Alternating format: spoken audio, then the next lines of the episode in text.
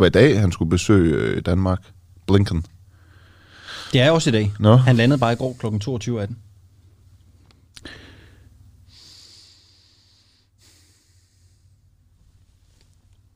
Nå, undskyld.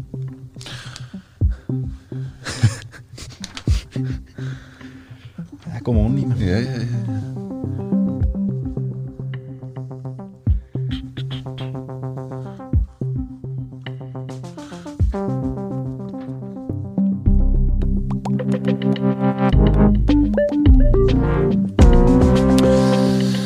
Skal du bringe Demeti nu? Ah, det skal jeg jo på en eller anden måde, ikke? Men jeg vil da starte med at sige godmorgen og velkommen til en, til en uafhængig morgen. I dag, igen i dag, mm. med Nima Samani og Alexander Vils Lorentzen med mikrofonerne.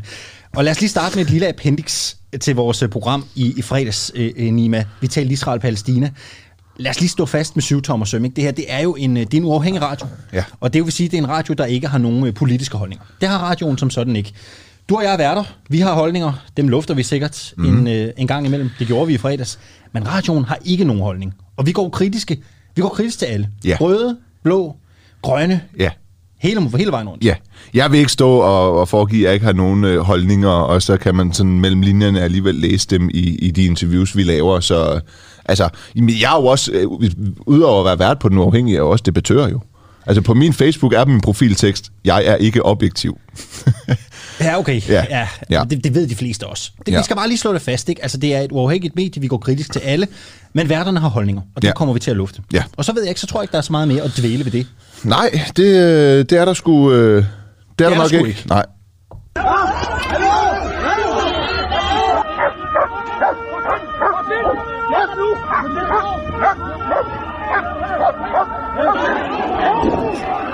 Så kommer Torvaldsen.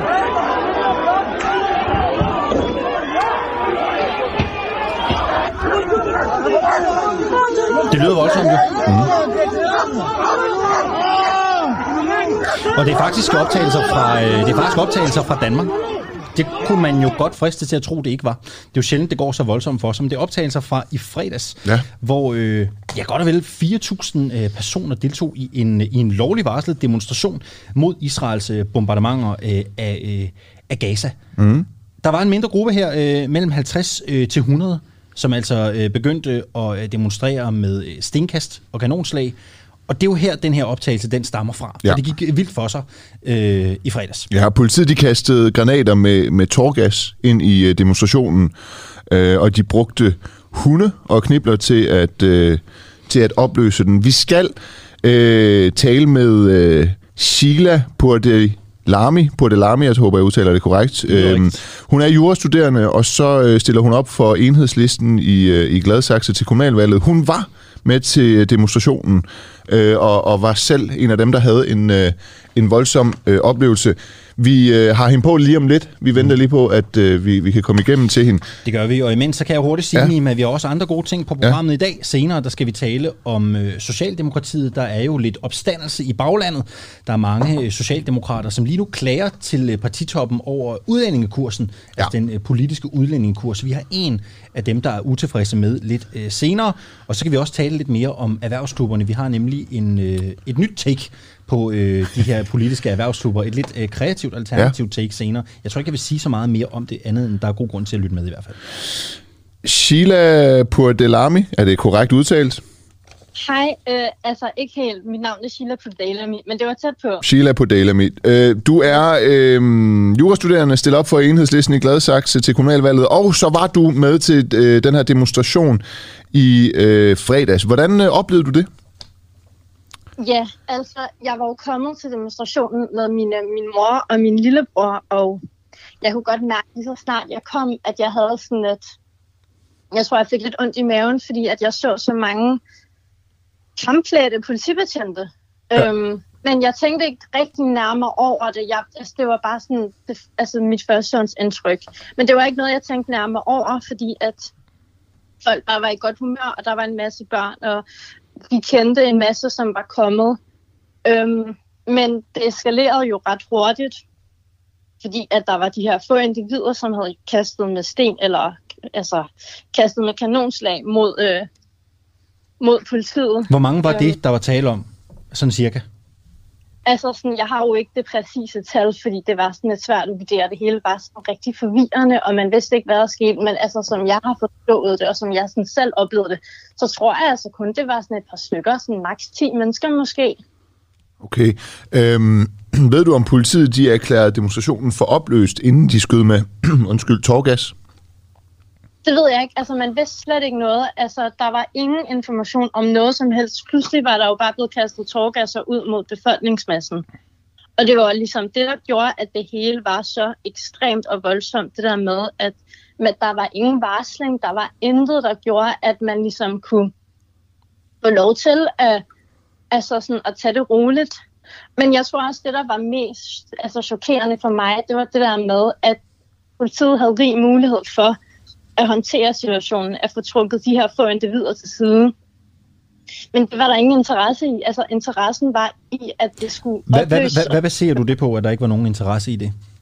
Fordi man kunne sagtens have fået dem trukket til side. Man ser også til demonstrationer, at der er nogle få ballade med, at der gør, altså, der gør ting. Altså, man ser det ved ja, hvor folk har romerlys eller et eller andet. Så man, sådan, folk kan, man kan godt håndtere tingene. Man kan godt få dem trukket væk, uden at det skal gå ud over den større befolkning. Vi var 4.000 mennesker, der, og størstedelen gjorde ikke noget. Og det var, jo, altså, det var jo børn, og det var ældre, det var børnefamilier.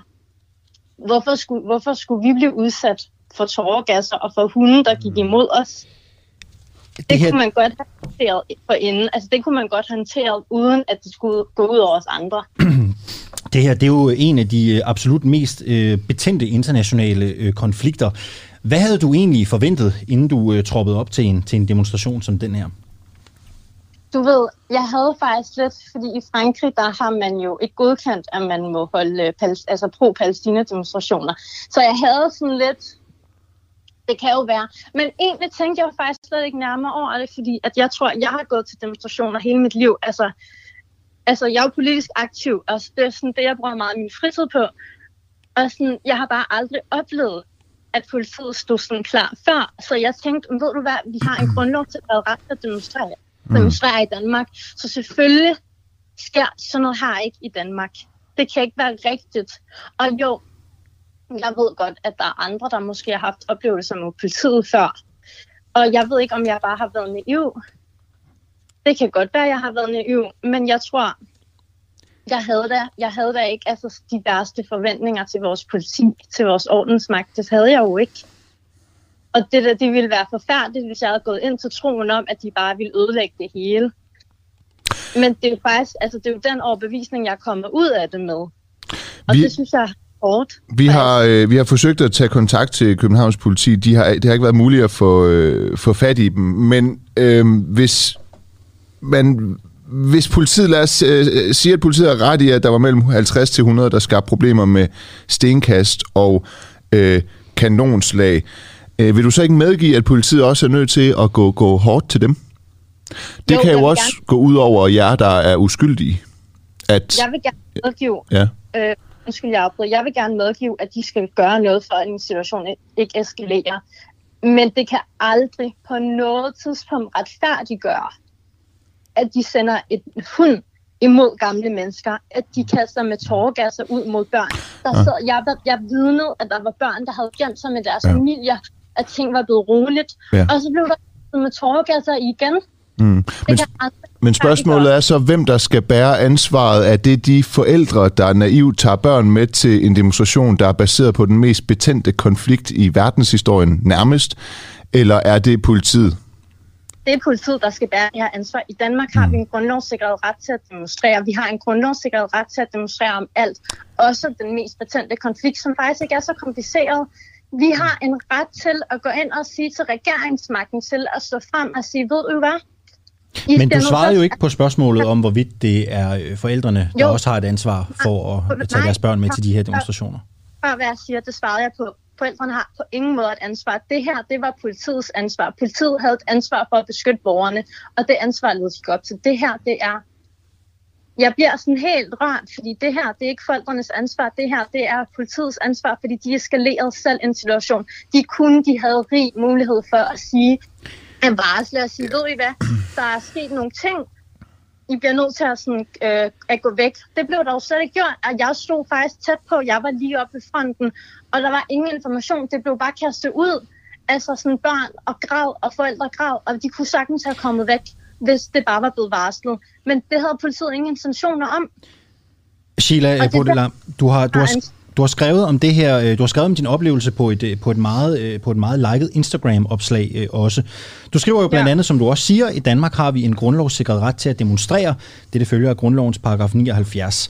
Jeg har været til utallige demonstrationer, og til disse har politiet aldrig mødt med så mange betjente, men det var ikke tilfældet ved nærværende demonstration, hvor politiet var mødt massivt til stede.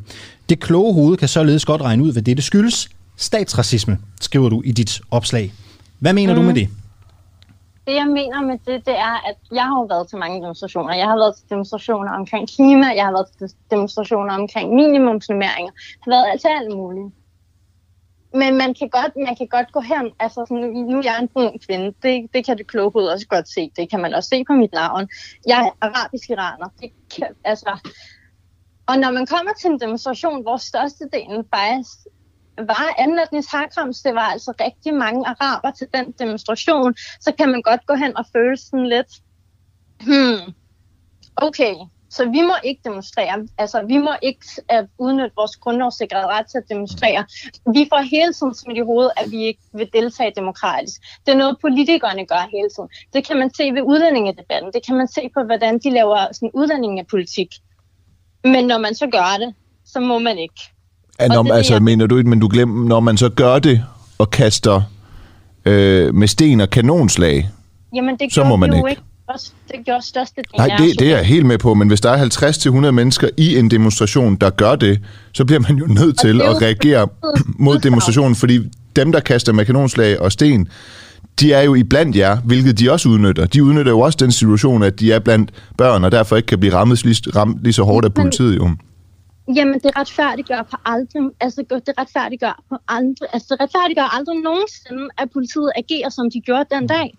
Det retfærdiggør ikke, at en politibetjent, han tog mig, skulle smide mig til jorden og kigge mig i øjnene og sige, ved du stadig noget? Mm. Jeg vejer ikke mere end 43 kilo. Hvorfor skulle jeg smide til jorden på den måde? Jeg tænker bare, ud fra det, du skriver på dit Instagram-opslag, sådan, sådan bare et, et ja eller et nej-spørgsmål, ud fra den ageren, som øh, politiet øh, efterlevede i fredags til demonstrationen, er det udtryk for statsracisme? Det synes jeg, det er, fordi politiet kunne sagtens mm. håndtere det. Situationen eskalerede på en sådan måde, hvor at og det er sådan, at, at det igen, ja. hvor man godt kan se, at medierne har en kæmpe magt. Du stiller jo øh, du stiller op for enhedslisten også i Gladsaxe. Er det, sådan, er det enhedslistens holdning, at det her udtryk for, øh, for, øh, for statsracisme? Det her, det her det er min egen holdning på baggrund okay. af en oplevelse. Vigtigt at få øh, forklarlagt. Godt. Ja, det her, altså lige nu, at jeg har ikke på altså jeg, jeg stiller ikke op til det her som person for enhedslisten. Jeg stiller ikke op til det her som person for, altså som forretningsudvalg i Rød Grøn Ungdom.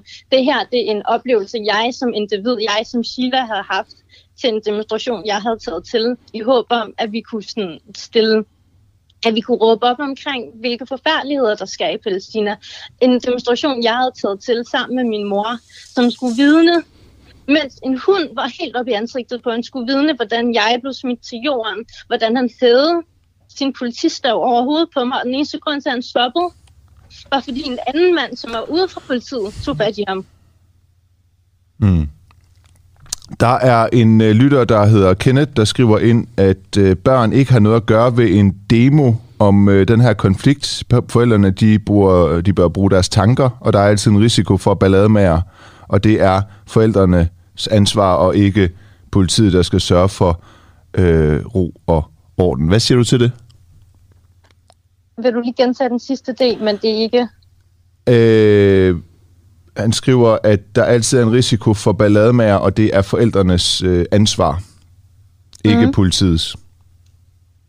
Det er jeg jo så ikke enig i, fordi at vi har en ret til at kunne tage vores øh, børn med til demonstrationer. Vi har en ret til at kunne vise dem, hvad der sker rundt omkring i verden. Og faktisk, og jeg tror, jeg tror, grunden til, at folk har det svært ved den her konflikt, altså Palæstina-Israel-konflikt, det er jo fordi, man ikke bliver eksponeret for den.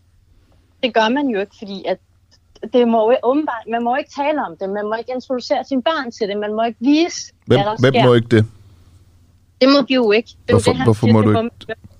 Jamen, altså nu, nu tager jeg bare udgangspunkt i sådan postulatet om, at, det, altså, at, at vi har et ansvar om ikke at tage med til de her ting. Men det kan jo ikke passe, fordi hvis vi skal eksponere vores børn for, hvad der sker rundt omkring i verden, så bør vi også kunne tage dem med til demonstrationer.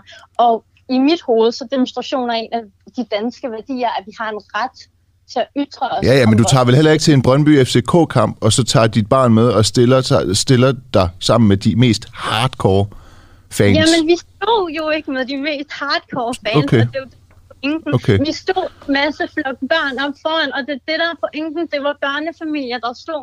Det var så få mennesker, at hele, befor- altså hele den her mm. menneskemasse ikke vidste, hvad der skete, og det er jo det, der er pointen. Det var ikke ballade mere, der okay. var største det var så få individer, at størstedelen af os ikke anede, hvad der skete, fordi politiet netop ikke var der til at håndtere situationen ordentligt. Og det det, der er min pointe.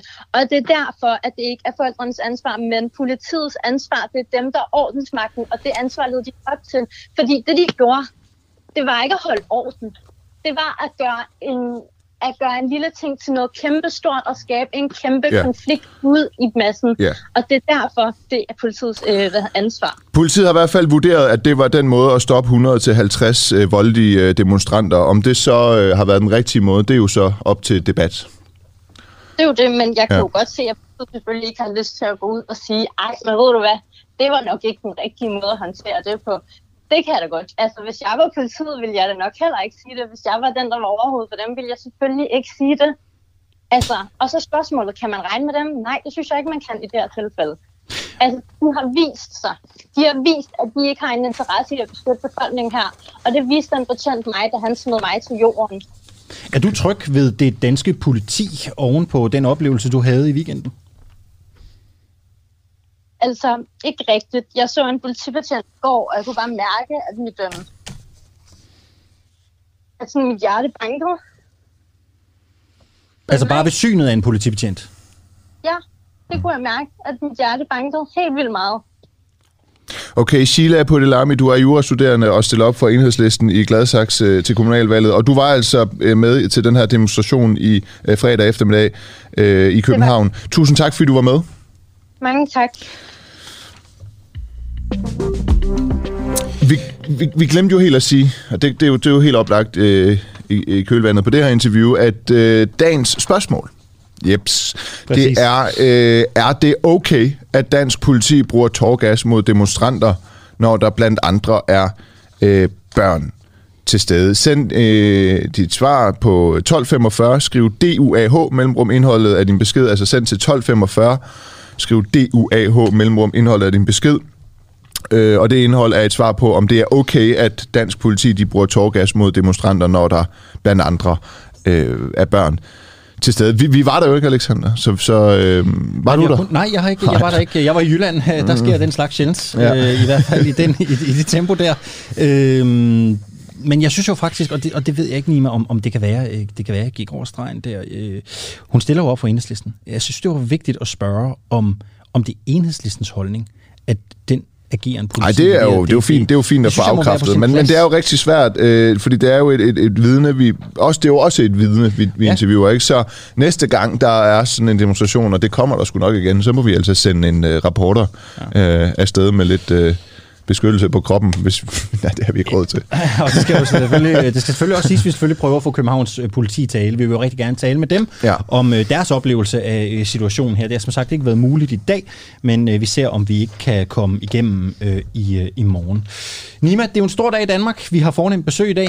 USA's udenrigsminister Anthony Blinken, han besøger Danmark inden et møde i Arktisk Råd senere på øh, ugen. Og øh, det er handel, der skal diskuteres. Han skal jo øh, blandt andet mødes med Mette Frederiksen. Mm. Han skal også mødes med Jeppe Kofod, men han skal også mødes med den grønlandske udenrigsminister Pelle Broberg, som gerne vil tale om, øh, om handel. Og han landede altså i Danmark i går aftes kl. 22.18 og, øh, og skal altså igennem den her lange møderække i dag. Ja, og så skal vi øh, høre, så skal vi også lige igennem noget, noget hyggelig her. Øh, beskæftigelsesminister Peter Hummelgaard han øh, bebrejdede i sin tid Østerbros absolut øvre middelkaste, og det er citat Peter Hummelgaard absolut øvre middelklasse for arbejdsforholdene hos uh, nemlig.com, altså fordi Østerbros øvre middelklasse handler hos nemlig.com, mm. og nemlig.coms medarbejdere har dårlige vilkår, så er det ligesom de handlende, der skal have skylden ifølge beskæftigelsesminister. Det viser sig, at regeringens egne minister selv handler øh, hos nemlig.com. Mindst 10 ministerier øh, har handlet hos nemlig.com siden regeringsdannelsen i slutningen af 2019, og der er købt ind for et samlet beløb på omkring 118.000 kroner. Øh, det viser agtindsigter fra de øh, enkelte øh, ministerier. Altså, er det fordi, han ikke ved det, ja, Peter? det er det. Okay. Det er det 100 procent. Okay. Ved, ministeren ved ikke, hvor Nej. hans, øh, hvor hans sodavand og hvor hans kaffe kommer fra. Nej, okay. Han aner det ikke. Nej. Han har gået ud og talt øh, offentligt. Han har leveret en, en one-liner, hvor de Ja. i pressetjenesten har siddet og tænkt, det er fandme fedt, det spiller. Ja. Øh, men man har ikke lige tænkt over, at øh, forplejningen til møderne kommer fra nemlig.com. Ikke? Det er bare pisse ærgerligt. Det er et kæmpe selvmål. Kan vi få en eller anden ordfører fra Socio- Socialdemokratiet på, på det her? Hvem skulle det så Jeg håber, det er en, der svarer mere klart, end hende, vi havde med i fredags Ja. om adoptionerne. Nå, men apropos Ellers så også, det sgu svært ja, ja, ja, fordi apropos at, øh, øh, at svare klart, så spurgte vi i, øh, i fredags øh, Camilla Fabricius, som er familieoverfører for Socialdemokratiet, om der er nok familier til at tage imod alle de her børn, som skal tvangsbortadopteres. Fordi siden 2017, altså og frem til nu, der er det tal steget med øh, to til hele 24, altså børn, der, der har behov for, for, for nye familier. Øh, vi kunne ikke få et ja eller nej. Vi, vi, vi kunne simpelthen ikke få at vide, om der var nok familier til at tage imod de her udsatte børn, der skal, mm. der skal tvangsbortadopteres. Det var, øh, det var, øh, det var umuligt. Altså, det var Jeg fik jo simpelthen... vide, vi havde misforstået det. Ja, men det var et mesterværk i 10 minutter spild af tid. Og øh, vi bliver nødt til at blive klogere på det, fordi vi, vi bliver simpelthen nødt til at, at, at, at finde ud af, om det er øh, os, som øh, simpelthen bare ikke øh, har forstået, hvad, hvad det her der går ud på. Om man overhovedet kan stille det spørgsmål. Er der nok familier til mm. de her børn, der skal tvangs øh, bortadopteres? Og øh, Sanne Vindal øh, Nyvang, er du med? Ja, det er jeg. Ja, du er næstformand i foreningen Adoption og Samfund.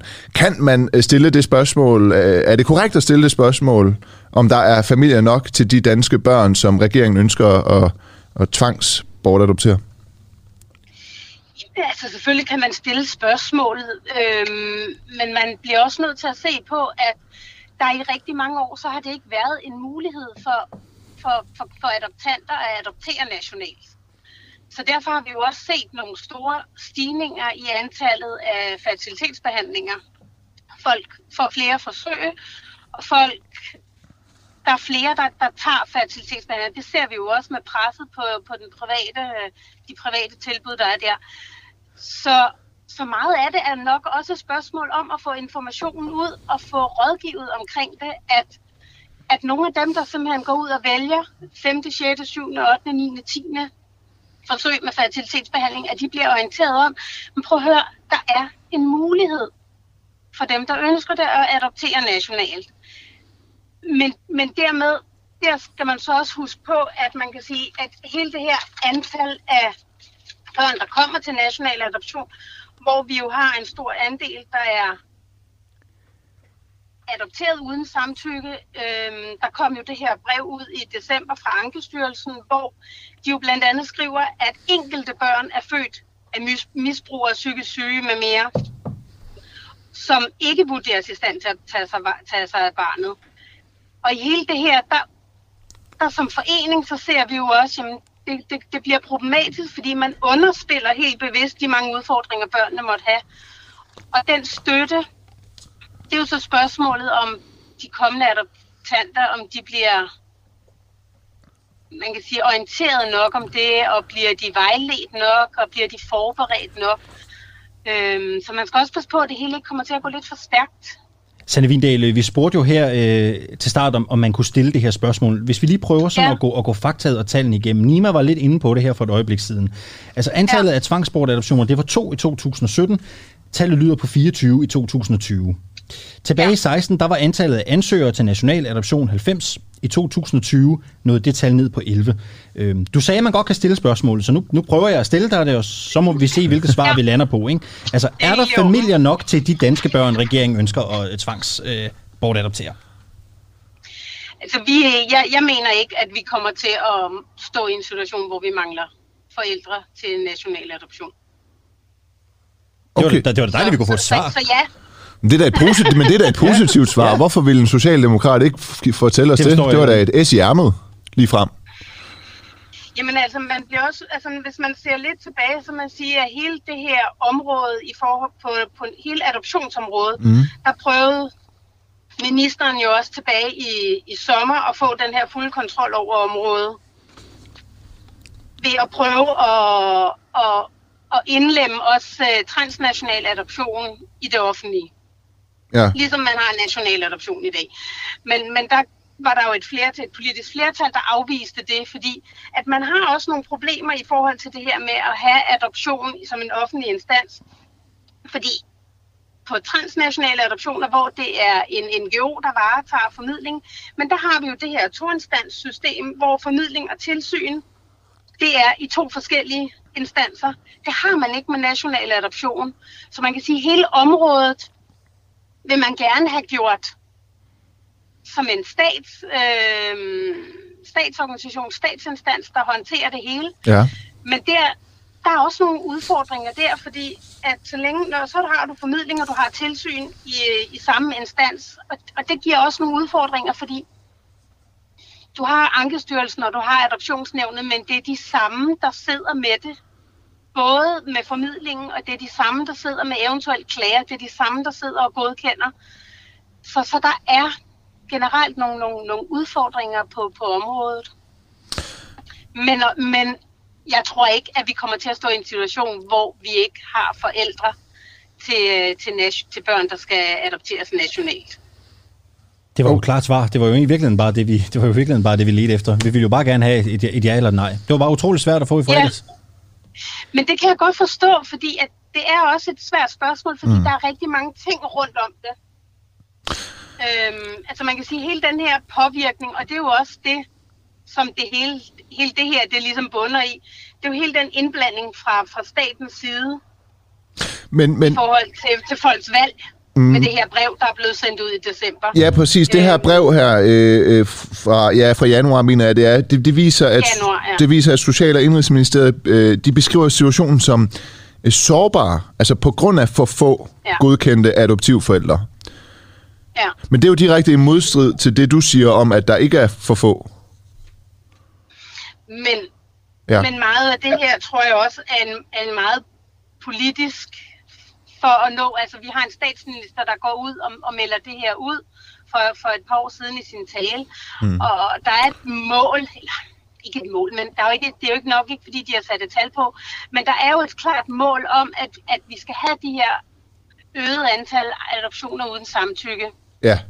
Og, og ja, vi har haft meget færre ansøgere til adoption generelt. Altså det er jo ikke fordi, at folk, når folk ansøger, så er det jo en samlet pulje. Ja. Så det antal ansøgere, der er, det er jo folk, der både går til national og til transnational adoption, og dem, der bliver godkendt.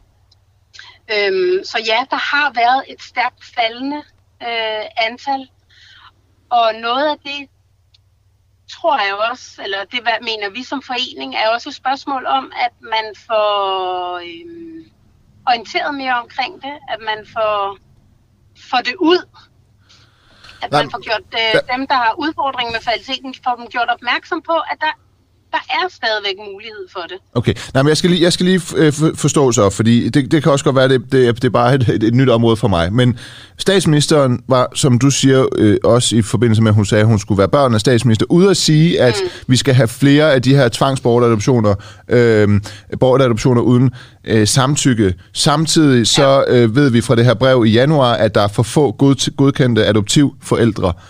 Hvordan er du ikke en smule bekymret for, at der ikke vil være nok forældre til, til, til, til det her stigende antal øh, adoptioner, som man har i, i, sigte? Jamen, jamen jeg, jeg, tror, at det, jeg tror, at det vil regulere sig selv. Hvordan? Jamen, fordi at du har så stort et antal, hvis du går, du har så stort et antal, der får fertilitetsbehandlinger i dag, og jeg, jeg tror på, at hvis man går ud og får mere information ud til dem, at så vil der også være nogen der, som der melder fra tidligere Så det hele løser sig med en kampagne. Ja, altså du skal, du skal ud og, at informere omkring det, at der er en mulighed. Fordi som jeg sagde tidligere, der har været så mange år, hvor det at adoptere nationalt, det har ikke været en mulighed. Og den mulighed, den er der nu. Og det skal vi ud og, og, og, og informere omkring. Men samtidig skal vi også passe på, at det er tal. Altså, det kan også gå for stærkt. De er også nødt til at kigge på, altså vi skal jo sørge for, at det bliver gjort ordentligt, og vi skal jo sørge for, at, at det er til barnets bedste, og man har afsøgt de muligheder, der er. Mm. Sande, øhm, Sande Vindel Nyvang, øh, her til sidst, øh, det ved jeg egentlig ikke, om jeg må spørge dig om, men synes du, at Mette Frederiksen er børnenes statsminister? Jamen, det, det, det, nej, men det, det, jo, men, men, men langt hen ad vejen, så ja, det synes jeg, fordi jeg, jeg synes, jeg synes, at vi har i for mange år, og det, det, det, det er jo også noget, som vi, vi er foreningen i mange år har jamen, der har ikke været nok fokus på, at det skal være til barnets bedste, fordi i rigtig mange år, der har det været forældrenes ret til at være forældre. Og, og der synes jeg, det er meget positivt, at vi har mere fokus på, at nu er det også børnenes ret, som man ser på. Men vi skal også passe på, at det ikke går for hurtigt, fordi at der er også der er også en tid bagefter, og hvis vi har de her børn, som jo også kommer med, med, med en del udfordringer, så skal vi også sørge for, at systemet bagefter kan følge med i form for støtte til de forældre. Hvor man i plejesystemet i dag har en masse opfølging og en masse støtte fra det offentlige. Så lød det, det fra, kan også blive behov for. Så lød det fra Sanne Vindel Nyvang, der er næstformand i foreningen Adoption og Samfund. Tusind tak skal du have, fordi du øh, var med. Det var så lidt. Ha' en god dag. Ja. Øhm, Vi fik et klart svar jo, altså på en måde, ikke? Det gjorde vi lidt. Vi fik bare et klart svar, end vi fik i fredags. Men svaret var jo, altså for, for en uh, politiker ville det svar jo have været positivt Ja. at give. Jeg fatter ikke, at det ikke bare kom. Ja, vi har nok familier. Ja, Ja. Så havde vi jo i virkeligheden bare kunne sige, jamen, tak fordi du havde lyst til Men måske, uden Det kunne været at et utroligt jeg skal lægge ord i munden på familieordfører Camilla Fabricius, så øhm, hvis hun havde sagt, ja, der er nok familier, og vi så havde undersøgt det, og hun ikke var helt sikker på, om der nu var nok familier. Ja. Ja. Så Øh, vi må i hvert fald sige, at øh, det vi kan lære af den lektie er, hvis du vil have et klart svar, så lad være med at spørge en politiker. Yes. Prøv at høre, øhm, vi er den, du lytter til en øh, uafhængig morgen her på Den Uafhængige. Mit navn det er Nima Samani, og ved min side der står Alexander Vils Lorentzen. Lorentzen, ikke også? Jo, det er ja, yes. øhm, Du kan øh, blive medlem for 39 kroner uden øh, binding ind på duah.dk. Det kan du gøre via MobilePay eller med, med Visakort. Det er, det er meget nemt, og øh, så støtter du os, og det håber vi, du vil, øh, du vil gøre. Du kan også støtte os for et helt år, så får du rabat. Ja, for Det koster 349 kroner. kroner. Yes. Så får du adgang til den uafhængige redaktionslokale. Der kan du komme med øh, ris og ros til øh, programmerne. Du kan komme i dialog med os værter, og du kan jo faktisk også få lov til at smide dine idéer afsted til øh, programmet. Så kan det jo være, at vi øh, tager dem op. Der er jo mange af vores venner af redaktionslokalet, der har været igennem i radioen med gode historier, og der er jo også mange tips, der bliver taget op. Så det er bare at fyre øh, en mønt afsted, og så ses vi ellers inde i den uafhængige øh, redaktionslokale.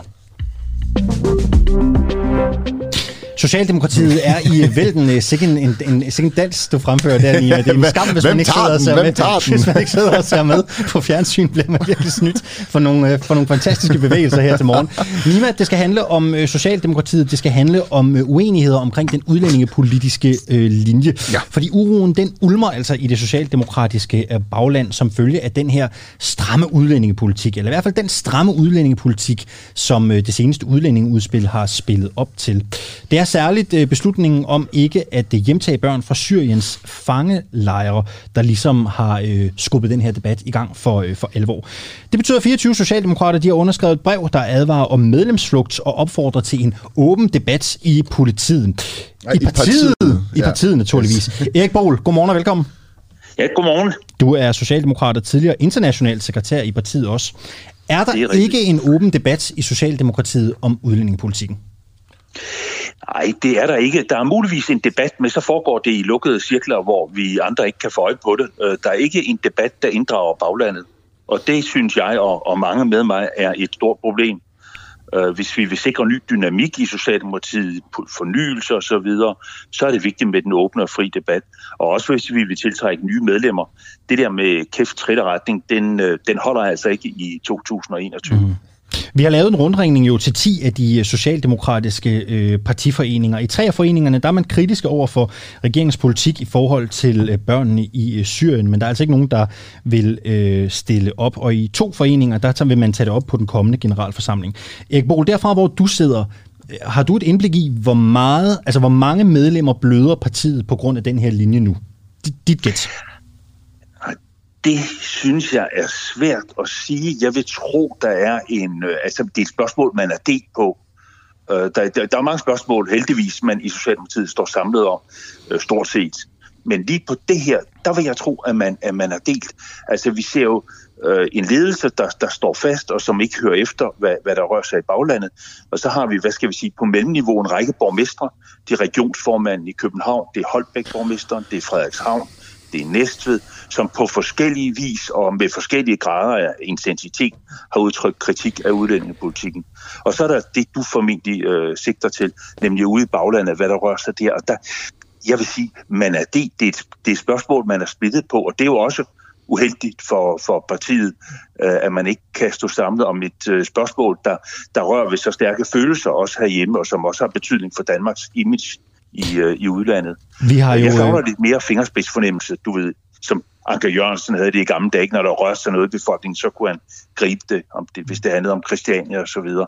Den fingerspidsfornemmelse, den har man ikke i dag, synes jeg. Vi har jo forsøgt at få både øh, Christina Kosrosiak Hansen og øh, Birgit S. Hansen fra Frederikshavn, øh, borgmesterne, til at stille op. Ja. Det har de ikke ønsket. Bliver man banket på plads i Socialdemokratiet, hvis man ytrer sig kritisk om den udlændingepolitiske ja, linje? Det gør man. Det er, der masser, det er der masser af eksempler på. Øh, ja, lad mig tage et konkret. Nu har det, været, det har været fremme i pressen. Mette Gerskov, som øh, er folketingsmedlem og tidligere minister, hun blev forsøgt kuppet for, at det en tre år siden, hun har været nede i Roskilde. Det kupforsøg mislykkedes. Øh, det var i gang sat af ledelsen. Et andet eksempel kunne være Yildiz Akdogan, der tidligere var folketingsmedlem. Hun blev så væltet og har trukket sig for politik i øvrigt. Øh, det er sådan markante eksempler, der har været i pressen. Men hvad med i baglandet, Erik Bol? Bliver man også klapset på plads i baglandet? Ah, det kommer jo lidt an på, hvilken position man har. Hvis det er sådan, hvad skal man sige, aldeles menige medlemmer, så, så, så har man jo ikke ressourcer til det, selvom der er en her af spindoktorer omkring øh, ministerne og, og ledelsen. Men, men hvis man er på et vist niveau i partiet, ja, så bliver man kontaktet. Øh, og, øh, og det, altså, det er der for så vidt heller ikke noget galt i, men jeg, jeg synes jo, i stedet for at bruge tiden på at banke folk på plads, så synes jeg jo, man skal bruge tiden på dialogen, på at komme frem med argumenterne. Hvis ledelsen mener, at man er fat i en lang ende her i forhold til ja. udlændingepolitikken, så må man også kunne stå distancen i en debat. Når du siger, at øh, der ikke bliver lyttet til baglandet, Erik Bol, hvad definerer du så som baglandet? Hvad udgør Øh, Øh, baglandet, fordi øh, det er jo 24 socialdemokrater, der har underskrevet øh, det her brev. Øh, groft sagt er der 35.000 medlemmer af Socialdemokratiet. Hvornår er der tale om et bagland? Ja, det er jo det, det, det, man kalder et godt spørgsmål. Altså, jeg vil sige, det, det er jo markante folk, der er med, altså kredsformænd og øh, markante faglige folk tidligere, der, der stiller op bag brevet her. Øh, ude i baglandet, der vil jeg sige, når jeg siger baglandet, så tænker mm. jeg på de kompetente forsamlinger, og jeg tænker på dem, der, der sidder ude i organisationen, i partiorganisationen. Altså blandt de 35.000 medlemmer er der jo en række, der indtager tillidsposter. Det er dem, jeg tænker på. Og, øh, og der, der vil jeg sige i dag, man er splittet på det. Der er masser, der bakker op bag den linje, der er lagt. Øh, men, men, men der er en splittelse, og det synes jeg er uheldigt for Socialdemokratiet, også i forhold til et kommunalvalg, der kommer her til, til efteråret. Jeg tror, det er også en splittelse, der går på Christiansborg, og så det lokale bagland, altså ude i landet. På Christiansborg kan det se meget smart ud med alle de her udlændingepolitiske stramninger. Men når man står som borgmester i for eksempel Holbæk eller Frederikshavn mm. eller Næstved, øh, så kan det være øh, ganske uhåndterligt i forhold til den praktiske virkelighed. For eksempel kravet om håndtryk. Det kan virke det er Holbæk-borgmesteren, tror jeg, der har været ude med, at det Præcis. virker fuldstændig akavet, at man sådan overvejer ved lov at forpligte folk til det. Det ja. burde komme af almindelig høflighed. Når, når, når du siger, at øh, man bliver sat på plads i Socialdemokratiet, hvis man, øh, hvis man går imod eller udtrykker modstand for den her øh, meget udlænding øh, stramme tilgang, hvem er det? Er det hvem, har du et indtryk af, hvem det er, der, der, der sætter de øh, folk på plads? Altså kommer det helt op fra, fra toppen? Øh, Ja, det er i hvert fald i gang sat fra toppen. Det foregår ikke uden, at det er afstemt med ledelsen. Ellers så kan det jo variere, også afhængig af, hvem det er, man skal, om jeg så må sige, bank på plads. Ikke? Mm. Altså, hvad er niveauet? Så øh, det for eksempel være, det, det, det, det, ja. det eksempel, du nævnte med Mette Gerskov, øh, hvad, ja. er, er det dit indtryk, at det er Mette Frederiksen, der, der, der sørger for at banke hende på plads? Øh, det foregår ikke uden, at det er initieret, eller det er godkendt fra øh, partiformanden. Det er klart, men, men, men det er jo ikke partiformanden selv, der rykker ud i sådan et anlæggende. Der er jo der er en alt for fyldt dagsorden, og så er der også spørgsmålet om den prestige, der er forbundet med at sætte, altså gå ind i sådan en debat der. Og det mislykkedes jo som bekendt med Gerskov. Hun blev jo hun ilede tilbage fra New York. Ja. Der var ja. panik på, ikke? og så blev hun jo genvalgt som øh, kandidat og sidder i Folketinget i dag. Abol, kender du til nogen, der har fået besøg af Rasmus Stocklund? Jeg spørger jo, fordi Avisen Danmark i sidste uge lavede en artikel om, at, øh, at det jo ofte er ham, der bliver sendt på sådan en, øh, en, tour de, en tour de chambre rundt omkring i lokalforeningerne. Kender du til nogen, der har haft besøg af Stocklund? Nej, altså jeg, jeg har jo selv, om, om jeg så må sige, haft besøg af ham, det er jo i den forstand, at vi har taget debatten i, i blandt andet politikken. Øhm, altså der er han den, der rykker ud. Øh, nej, jeg tror nok, han har opgivet på forhånd at banke mig på plads, men, men øh, i øvrigt, men, øh, eller, nej, jeg, jeg har ikke kendskab til, hvordan det på den måde foregår så konkret, men han er jo en af dem, der banker folk på plads. Det, det, det er oplagt. Det er jo hans område som ordfører på det udlændingepolitiske. Det lyder lidt som om, I er blevet sådan Dansk Folkeparti. Det synes jeg. Og øh, det Jamen også, også, i metoderne, også i metoderne, ikke? Altså i Dansk Folkeparti, ja. det har det jo været kendt i mange år, hvis man, hvis man ja. siger noget, der er, der er skørt øh, et eller andet sted øh, langt fra Alfa og Christiansborg, ikke? Så, sender man, så sender man ham der, Paul, Paul Nødgaard, Paul Blod blev han vist kaldt, ja. ud, i, øh, ud i lokalforeningerne og ekskluderer folk. Det lyder næsten som det samme. Det er rigtigt. Der er en, det, jeg vil kalde en usund konkurrence med, med Dansk Folkeparti. Det gælder på det politiske også i høj grad jo. Mm. Jo mere skænger, jo bedre. Er du stadig medlem af Socialdemokratiet? Nej, det er jeg ikke. Og det er samme grund. Det hænger også sammen med europapolitikken. Det er en anden historie. Men det hænger i høj grad sammen med udlændingepolitikken. Så hvornår meldte du dig ud? Det er flere år siden. Okay. Øh, det var med alle de her symbolpolitiske tiltag, som jo blev, blev lanceret og godkendt altså, og støttet af Socialdemokratiet. Altså eksempelvis Bur- håndtryk? Nå, ja, okay. Håndtryk, mm. burkerforbud, 24-års regel, mm. du ved, kvoteflygtninge, man ikke tog imod, osv. videre. Okay. Hvad skal Socialdemokratiet gøre for, at sådan en som dig skulle komme tilbage? Jamen, altså, jeg vil da gerne understrege, jeg, jeg bakker op bag den samme udlændingepolitik. Uh, det er ikke en blomst, der er groet i min have, men jeg kan godt se, at der må ikke være for stor afstand mellem det, der foregår på Christiansborg, og så det, der rører sig i befolkningen. Det nytter ikke noget, at Christiansborg bare åbner porten for flygtninge og indvandrere, og befolkningen så døjer med konsekvenserne. Der skal være en sammenhæng. Men det er blevet for ekstremt, det er blevet for utræret, det er blevet for kynisk. Men kan du overhovedet se dig tilbage i partiet på et tidspunkt? Kan du, kan du se det kan jeg bestemt godt. Ja. Jeg håber, det kan jeg bestemt. Jeg håber, det er ikke et farvel, men et på gensyn for mit vedkommende til Socialdemokratiet. Erik Bol, øh, du er tidligere international sekretær i Socialdemokratiet og altså med underskriver af det her brev med kritik af øh, partitoppen. Tusind tak, fordi du var med. I lige måde. Det var en fornøjelse. Det er nok ikke det sidste, vi har hørt til den historie. Det er det ikke. Jeg skal lige se her i... Vi skal videre mit... om lidt til Lars Bøje jo. Det er det, vi skal. Det Lars Bøje Mathisen. Og jeg vil gerne starte Tror du, han har vest på lige nu? Det er også, det, er, ja, det tror jeg. Okay. Jeg ved det ikke. Nej. Det, altså, det er noget med de der politikere, der er sådan et, altså, Lars Asland og hatten, og, og, så, er der, og så er der Lars Bøje og Vesten. Ja. Det er der bare. Ja, ja. Og så de store overarm, han har. Ja, ja, ja. okay. Ja. Jeg læser lige noget op fra Facebook, nemlig fra Lars Bøje Mathisens ja. Facebook, ikke, som han skrev. Det, det bliver lidt langt, men hæng, hæng lige på. Ikke? Mm. Der står følgende. Når du læser det her, så tror du sikkert, det er en joke, men nej, det er desværre virkeligheden. Det er sådan, tingene foregår bag de tykke mure på Christiansborg. Epidemiudvalget skal godkende eller forkaste regeringens ønsker om restriktioner på befolkningen, før de kan træde kraft. Men regeringen giver udvalget betingelser, som reelt umuliggør dette. Lørdag morgen kl. 8.53 tækker en mail ind i min indbakke, som jeg får to timer til at reagere på. Ellers får jeg at vide, at jeg ikke har sagt nej til det, som regeringen vil. Ja, du læste rigtigt. Det er et uddrag af den her øh, Facebook-opdatering. Okay, så, så, så hvis du lige skal forklare mig, fordi det er jo faktisk en, øh, en, en historie, vi fik på meget, meget sent i går aftes. Lige præcis. Så prøv lige at fortælle mig kernen. Jamen, reelt set, er, reelt set er kernen jo den, at man får alt for kort tid til at reagere politisk på noget, der er et kæmpe indgriben i, øh, i folks hverdag. Ikke? Du får en mail, du skal svare inden for to timer, det er lørdag formiddag, øh, det handler om de restriktioner, befolkningen skal udsættes for, og så skal du svare inden for to timer, ellers så antager man bare, at regeringen er, at, man er enig med regeringen. Godmorgen, Lars Bøge Mathisen. Godmorgen med jer. Øh, jeg ved ikke, om du hørte, hvad jeg lige øh, læste op for et øjeblik siden. Uh, jeg fik lige fat i det sidste. Det var din opdatering. Lige præcis. Ja. Lars, øh, hvorfor, hvorfor er det her problematisk, ganske kort, det du har skrevet på Facebook? Jeg synes jo ikke, det er problematisk, det jeg har skrevet på Facebook. Nej, nej, men, men altså... det du skriver om, naturligvis. Beklager. ja, det er helt okay, det er morgen for os alle. Uh, jeg synes, at, at altså, epidemiudvalget har en vigtig rolle, og det er jo at, at holde øje med, med regeringen og så godkende øh, altså, ligesom de restriktioner, som regeringen ønsker at, at pålægge øh, befolkningen ved en, en øh, epidemilov. Og, og, og derfor skal det have nogle betingelser, som, som også er reelle til, at man kan udføre det arbejde. Og jeg anerkender til fulde, at en gang imellem, så skal tingene gå hurtigt, og, og derfor er der jo indsat øh, i loven, at regeringen har mulighed for at være meget, meget kort varsel og bede epidemiudvalget at tage stilling til ting. Øh, vi stod jo i en situation, kan man sige, i marts måned af sidste år, det kan godt være, der er mange, der har svært at huske så langt tilbage, men hvor vi reagerede, og hvor der skulle reageres rigtig, rigtig hurtigt. Derfor er det nødvendigt, at der bliver lagt ind nogle paragrafer i et epidemiudvalg, som skal kunne arbejde hurtigt, og regeringen har de muligheder.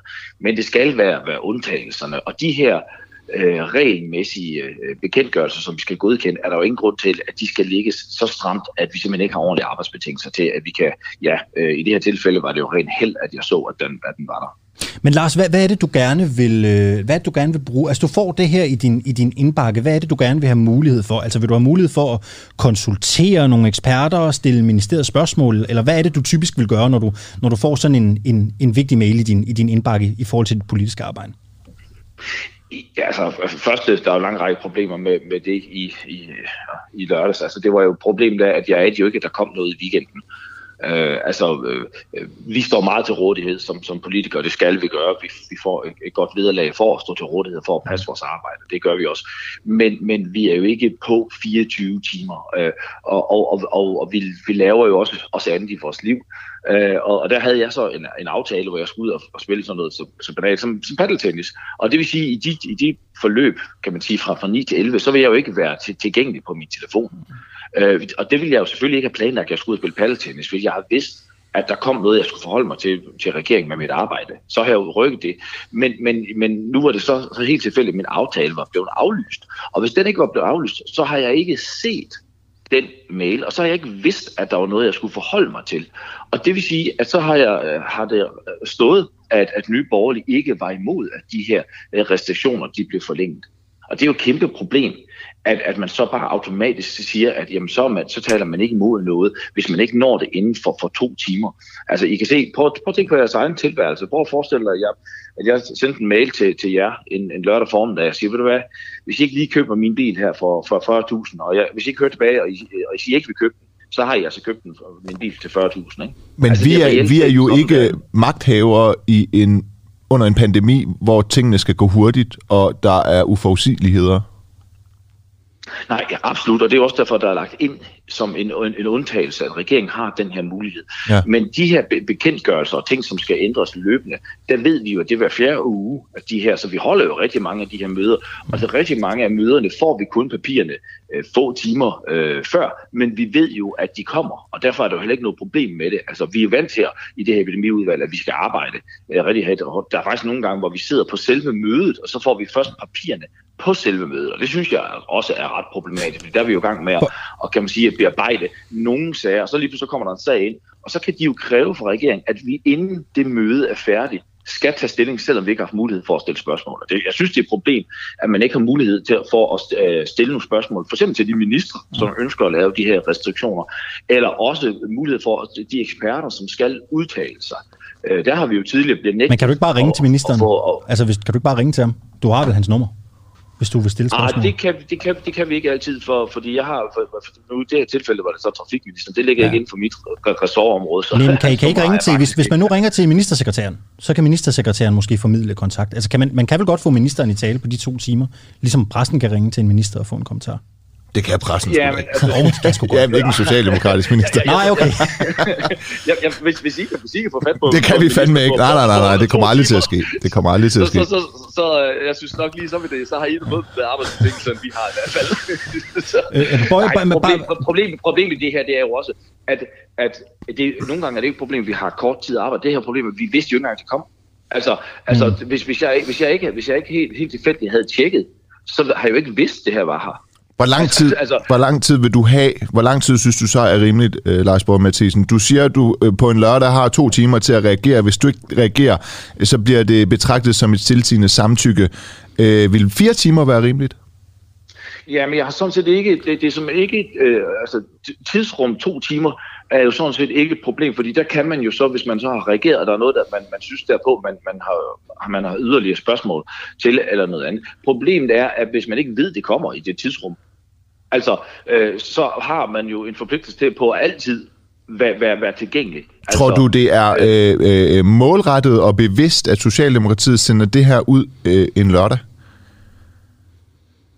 Puh, ah, det, det bliver sådan noget der, hvor man skal tillægge. Altså, jeg, jeg, synes, jeg synes, det er, jeg vil sige sådan, jeg ved, jeg ved ikke med det konkrete, det har jeg synes jeg ikke, jeg har belæg for at sige, men, men det, er, det er, er bevidst, at vi får tingene i epidemiudvalget så sent, at vi har svært ved at forholde os til det. Det er jeg helt, helt overbevist om, fordi at de kunne bare sætte ud i bedre tid. Det her det er jo ikke en enestående sag. Altså ofte så har vi jo kun ganske, ganske få, få øh, altså nogle gange 10 minutter inden et møde begynder til at forholde os til de her ting. Så skal vi sidde og læse det igennem samtidig med, at, at, at øh, ministeren fx er på mødet. Og så kan ministeren jo stille som krav, at vi skal svare på selve mødet, øh, hvad vi mener. Også selvom vi så siger, at vi har faktisk nogle spørgsmål, vi godt vil øh, stille til nogle af de her eksperter, der har udtalt sig øh, så har jeg oplevet, at jeg blev, blev nægtet at få lov til at stille de her spørgsmål til eksperten, og de ville have svar for mig, selvom jeg ikke har fået det her svar fra de eksperter, som jeg gerne vil have. Lars Borg Mathisen, øh, Lars Borg Mathisen øh, hvis, man, hvis man har haft øh, sin gang på Christiansborg, eller hvis man kender til på det politiske liv, så ved man jo, at det ofte sker, at når der skal indgås aftaler om alt lige fra grøn omstilling til vindmølleøer til øh, transportaftaler, så får man en mail øh, fra ministeriet, og så kan man svare inden for x antal timer, hvis man vil tilgå aftalen. Altså er det her ikke bare Christiansborg hverdag? Altså er det ikke bare sådan hverdagen kører på Christiansborg? Nej, det er det ikke, fordi at, at, at, at grundlæggende, så det her det er jo bekendtgørelse, som er skrevet i epidemiloven, hvor de her bekendtgørelser skal godkendes øh, hver, hver fjerde uge. Og, og nogle gange, når man sidder i de her og skal lave aftaler, og så får man, øh, får måske, okay, nu sender vi aftaleteksten ud til jer, og så har I så øh, ekstra antal timer øh, til at reagere, om I vil med i den her aftale. Det er jo en helt fair måde at gøre tingene på. Der ved vi jo, øh, at, at der kommer det her. Altså, hvis jeg havde vidst, at der kom noget, jeg skulle forholde mig til lørdag formiddag, så har det jo heller ikke været et problem. Så har jeg jo siddet klar Øh, selvfølgelig synes jeg, det er et problem, hvis det kun er nogle gange er to, to timer til at reagere, og man ikke har mulighed for at stille spørgsmål, så synes jeg, det er problematisk. Men når man ikke, når man ikke aner, at der kommer noget, øh, så synes jeg, det er et problem. Noget helt andet, Lars Borg Mathisen. Der er en lytter, der spørger, om du allerede har vest på fra morgenstunden. Ved hvad? Øh, det har jeg ikke i, i, endnu. Jeg tror ikke, I vil høre. I, tror ikke, øh, jeg sidder sammen med, med, med, med, med, min lille datter. Jeg tror, jeg skal undlade. Nu er det jo godt nok rart, jeg tror, jeg skal undlade. Vi, vi vil ikke høre, hvad du ikke har på lige nu. Jeg, sidder, jeg sidder her sammen med, med min lille datter. Det er godt, Lars og, og, og en iPad og hygger os. Lars Bøge Mathisen øh, fra Nyborg, tak fordi du var med. I var velkommen. Vi måtte spørge jo. Lad os lige uh, hurtigt sige, at du, kære lytter, uh, kan sende en sms på 1245, og du skal starte en sms med DUAH, og så kan du, ja, vi spørger dig, om det er okay, at dansk politi de bruger tårgas mod demonstranter, når der blandt andre er børn uh, til stede. Og grunden til, at vi spørger om det, det var, fordi det var tilfældet i uh, fredags, da uh, der blev demonstreret i København, uh, i kølvandet på, eller på grund af, den er jo stadigvæk i gang, den konflikt, mm, mm, Israel-Palæstina-konflikten. Mm, konflikten. Og øh, der er en, der har skrevet, at øh, jeg mener, det er, øh, nå, det er Michael Nedersø, som er borgmesterkandidat for Dansk Folkeparti i Horsens, som lytter med og har skrevet, jeg mener, politiet bør have flere beføjelser øh, i forbindelse med voldelige demonstrationer. Her tænker jeg, øh, at man bør hente erfaringer fra lande, der benytter sig af vandkanoner og øh, gummikugler. Så, vi, kan I øhm, ringe til ham i morgen? Ja, det synes jeg, vi skal. Michael Nedersø fra øh, Dansk Folkeparti mener altså ikke, at tårgas er nok. Vandkanoner og gummikugler skal også til. Prøv at Michael Nedersø, hvis du lytter med. Øh, må vi ringe til dig i morgen? Du kan bare sende en sms ind til os. Ja eller nej. Øh, DUAH skriver du. Så skriver du ja eller nej og fyrer det afsted til 12.45. Jeg er her også i morgen. Jeg vil enormt gerne tale med dig. Lad os høre, om du har lyst. Ja. Det interview kunne jeg godt tænke mig at lave. Ja, nu skal vi til noget, øh, noget, noget helt andet. Vi har jo øh, beskæftiget os meget med de her erhvervsklubber her på den uh, uafhængige. Altså den her konstellation, hvor uh, ja, Socialdemokratiets uh, topminister, de, uh, Socialdemokratiet får 20.000 om året fra toperhvervsfolk, for at de her toperhvervsfolk kan mødes med topministre. Og, og, og, og, og, og hvad så? og så har øh, øh, den, den 12. maj, der kunne EB øh, Ekstrabladet, de kunne afsløre, at de var kommet i besiddelse af optagelser fra Socialdemokratiets erhvervsklub, øh, som hedder Erhvervsforum Vækst.dk. Og en af dem, som var med til at afsløre det her, det var øh, tidligere øh, Liberal Alliance folketingspolitiker Joachim øh, Berolsen. Og øh, han har selv deltaget i de her erhvervsklubber på vegne af Liberal Alliance. Det er jo noget, alle partier øh, gør. Og øh, vi vil nu spørge ham, om han vil øh, fortælle, hvem der var med i, øh, i Liberal Alliances øh, erhvervsklub, nu hvor han øh, kritiserer Socialdemokratiet øh, for det samme. Er du med, Joachim Olsen? Ja, ja. Vil du fortælle, hvem der var med i Liberal Alliances erhvervsklub? Nej, det vil jeg egentlig ikke.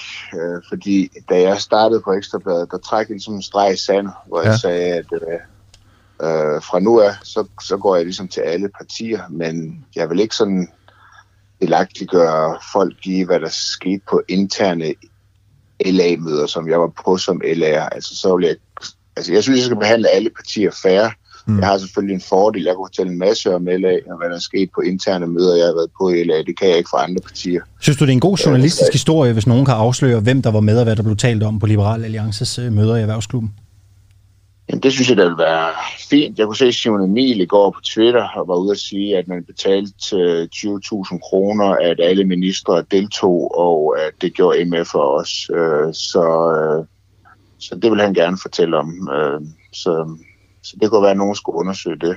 Synes du, det er, et problem, tror, at social, synes du, det er et problem, at Socialdemokratiet ikke vil afsløre, hvem der var med i deres klub? Øh, ja, det forstår jeg godt, de ikke vil, øh, fordi... De Men synes du, det er et problem? Jamen, jeg synes, det egentlig er fint, at der er åbenhed omkring, hvem det er, der betaler til partierne. Jeg kan også sige, det er jo meget, der er jo mange genganger blandt medlemmerne i de forskellige erhvervsklubber i alle partier. Altså vi kunne ligesom, øh, altså sådan nogle som Dansk Arbejdsgiverforening og så videre, nogle af de store arbejdsgiverforeninger, jeg tror, de er med mange steder. Men, I mange ja, men, men du, du sagde det der med, at det, det er fint, der er åbenhed omkring, hvem der giver penge til de politiske partier, men synes du, det er et problem, at der ikke er åbenhed? Øh, ja, altså når jeg siger, at det er fint, så synes jeg, at så betyder det også, jeg synes, at det er jo godt, hvis der er åbenhed omkring det. Ja, men synes du, det er et problem, at der ikke er åbenhed? Er det ikke det samme, jeg siger? Det, det er det, jeg spørger. Så har jeg i hvert fald forstået det. jo, jeg, jeg synes, ja. det ville være godt, der var åbenhed, og at... Øh, og dermed, så, og da der ikke er det fuldstændig, så synes jeg også, at det vil være godt, der var det jo. Er det så også et problem, at der ikke er åbenhed i Liberal Alliances erhvervsklub? Øh, ja, det giver sig selv, ja. Okay. Du, øh, du siger, at du træk øh, en, øh, en streg, da du startede på Ekstrabladet som, øh, som, som journalist, og, og, og ikke ligesom ville dele ud af, hvad der internt er sket i Liberale Alliance. Du går, du går til det på samme måde med alle øh, partier. Det betyder vel ikke, at du, øh, du ikke kan fortælle om din egen rolle i Liberale Alliance i forhold til de her erhvervsklubber, eller hvad? Ja, det kan jeg godt fortælle om. Var, så, så, så hvad var din rolle? Var du, var du med i Liberale Alliances øh, erhvervsklub? Ja, jeg har været med på mange af de møder, og øh, jeg var finansordfører, og ja. øh, i den kapacitet, der kunne jeg jo fortælle om, hvad der skete på det område. Okay, så du, du har også øh, holdt... Øh, der er en, der skriver ind på din Facebook, at du har holdt oplæg. Ja. ja.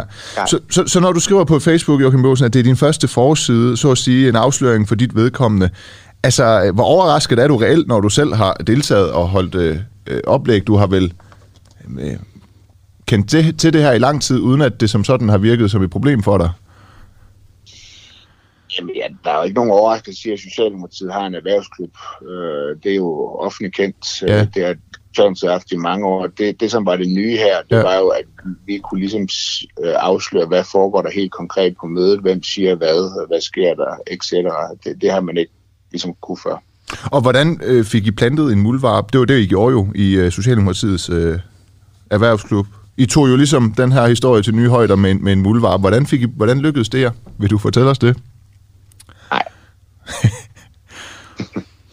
Synes du, øh, kan, kan du godt forstå, at nogen synes, det er lidt, øh, at nogen synes, der kan være lidt gnidninger mellem, at, at en, en, en tidligere øh, højtstående politiker i et politisk parti går ud og laver den her afsløring om et andet politisk parti, men ikke vil tale om, om, om egne forhold, som, som minder om dem, øh, du har beskrevet i Socialdemokratiet? Sådan, jeg ikke vil tale om, om egne forhold. Altså, jeg, jeg siger ligesom bare, jeg, jeg har været med i et politisk øh, parti en gang. Det er almindeligt øh, kendt. Det er der mange journalister, øh, der ikke har. Øh, jeg starter så som politisk kommentator og laver også noget journalistik på Ekstrabladet, men jeg trækker bare en sand der, altså en streg i sandet der. Jeg, jeg, jeg skriver, hvis jeg... Altså, jeg vil meget gerne lave kritiske historier om Liberale Alliance, øh, ligesom jeg vil omkring alle andre partier, men jeg har siddet med på lukkede møder, øh, og, og den ligesom altså, de var lukkede dengang, og jeg sad der som LA og kom ud bagefter og sige, hvad der foregik på lukkede møder. Øh, det, det synes jeg ikke ville være, det synes jeg ikke ville være i orden. Okay, Joachim Bjørlsen, du er politisk kommentator på Ekstrabladet og tidligere arbejdsmarkedsordfører og erhvervsordfører for Liberal Alliance. Tusind tak, fordi du var med. Og så når vi ikke så meget mere af dagens øh, program. Det var Clara Vind og Nikolaj Jul, der var morgenholdet her til morgen. I studiet Nima Samani og Alexander Vils Lorentzen. Og i morgen, der står jeg her sammen med øh, Adam Dreves. Det er bare at lytte med. Vi høres. Hej.